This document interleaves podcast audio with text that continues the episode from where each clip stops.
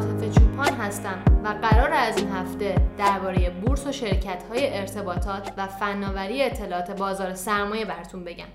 پس هر پنجشنبه صبح شنونده پادکست تک بورس باشید. اینجا استودیو پیوست.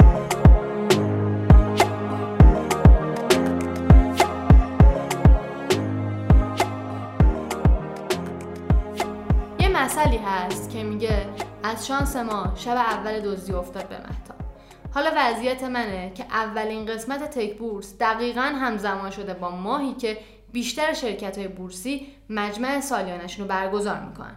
اما خب من قرار نیست درباره همه اونا حرف بزنم و فقط میرم سراغ شرکت‌های آیتی و آیسیتی بورس و فرابورس.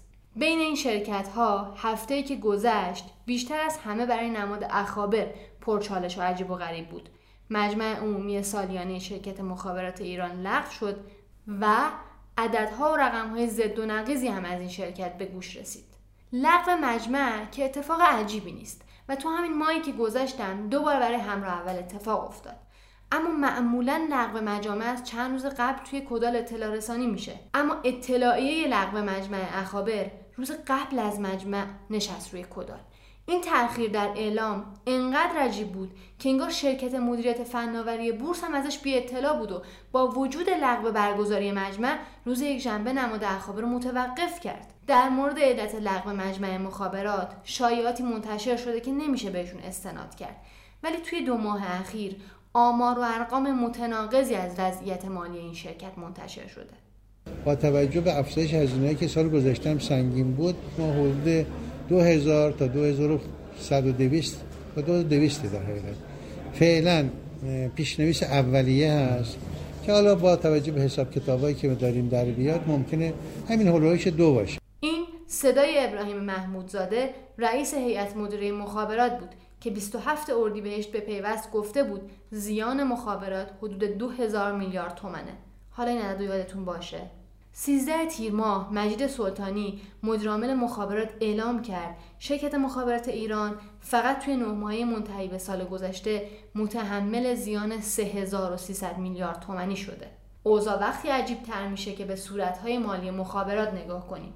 توی صورت‌های مالی حسابرسی نشده زیان 2293 میلیارد تومانی توی سال منتهی به اسفند 1400 دیده میشه. اما توی صورت‌های مالی حسابرسی شده مخابرات نه تنها اثری از این زیان نیست، بلکه 33 میلیارد تومان سودم دیده میشه.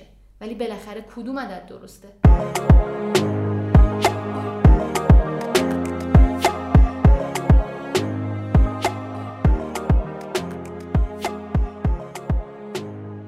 بالا و پایین همه این عددهایی که از مخابرات منتشر میشه اینه که مخابرات سودده نیست.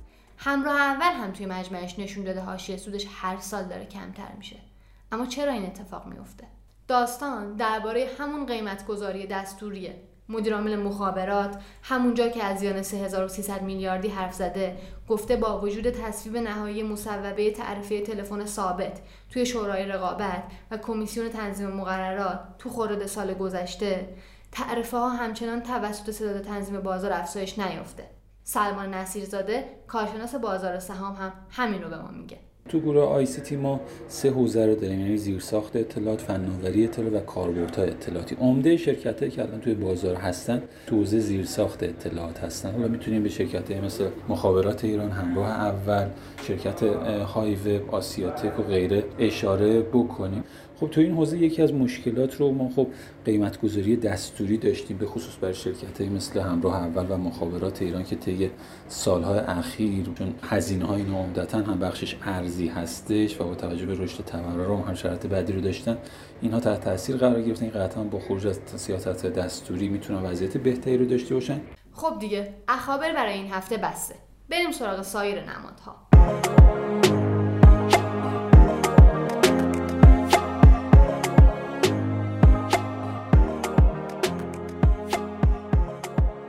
آسیاتک که توی تیر ماه فقط 1 روز سبز به خودش دیده، تو این هفته زیر 1500 تومان هم قیمت خورد.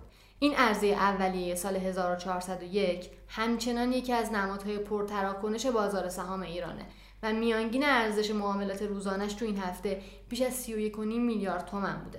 برخلاف آسیاتک که روزهای منفی رو میگذرونه، آپرداز وضعیت صعودی داره و تو این هفته رشد 5% ثبت کرده. از طرف دیگه تو این هفته اکثر شرکت‌ها صورت‌های مالی خرداد خودشون رو منتشر کردن که بین همه عملکرد شرکت‌های رایانه‌ای قابل توجه بوده.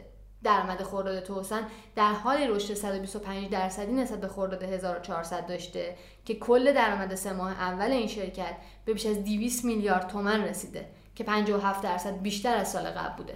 همکاران سیستم همین هفته گزارش فعالیت خرداد خودش رو منتشر کرد که رشد 70% نسبت به درآمد پارسال و 42% نسبت به اردیبهشت قبل رو نشون میده. سپ، بزرگترین شرکت رایانه‌ای بورس، هم این هفته بعد از توقف به دلیل افشای اطلاعات در آخرین روز معاملاتی هفته قبل بازگشایی شد. پرداخت الکترونیک سامان کیش هم این هفته افزایش سرمایه 60% خودش رو ثبت کرد. این شرکت توی خرداد بیش از 350 میلیارد تومان درآمد داشت. اما مداران پربازدهترین نماد گروه رایانه‌ای بود. داده پردازی ایران در این هفته بیش از 18% به سهامدارش سود داد. تابکیش هم تو این هفته از انعقاد یک قرارداد مهم خبر داد و 40,000 دستگاه کارتخوان فروخت. اتفاق مهم دیگه این که مجمع سالانه موبیل وان کیش برگزار شد. این شرکت که به دلیل تعطیلی سرویس‌های ارزش افزوده تو سال 98 زیانده شده بود، حالا به گفته مدیراش با تعریف مدل‌های جدید و متنوع درآمدی به ریل برگشته و توی حوزه‌های مختلفی از جمله اگریگاتور، فینتک و بازی و سرگرمی وارد شده و توی مجمع سالانه‌اش هم 50 ریال سود برای هر سهم تقسیم کرد.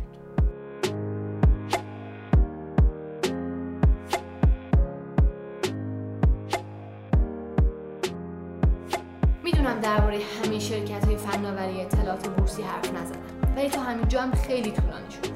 بقیه‌اش بمونه برای هفته بعد. البته باید تأکید کنم که تک بورس پیشنهاد خرید و فروش هیچ سهمی رو به شما نمیده. تک بورس رو روی شنوتو، کست باکس، سایت، کانال و اینستاگرام پیوست بشنوید. به بقیه معرفیمون کنید و اگه نظری داشتید همونجا برامون بنویسید. تا هفته بعد، خدا نگهدار.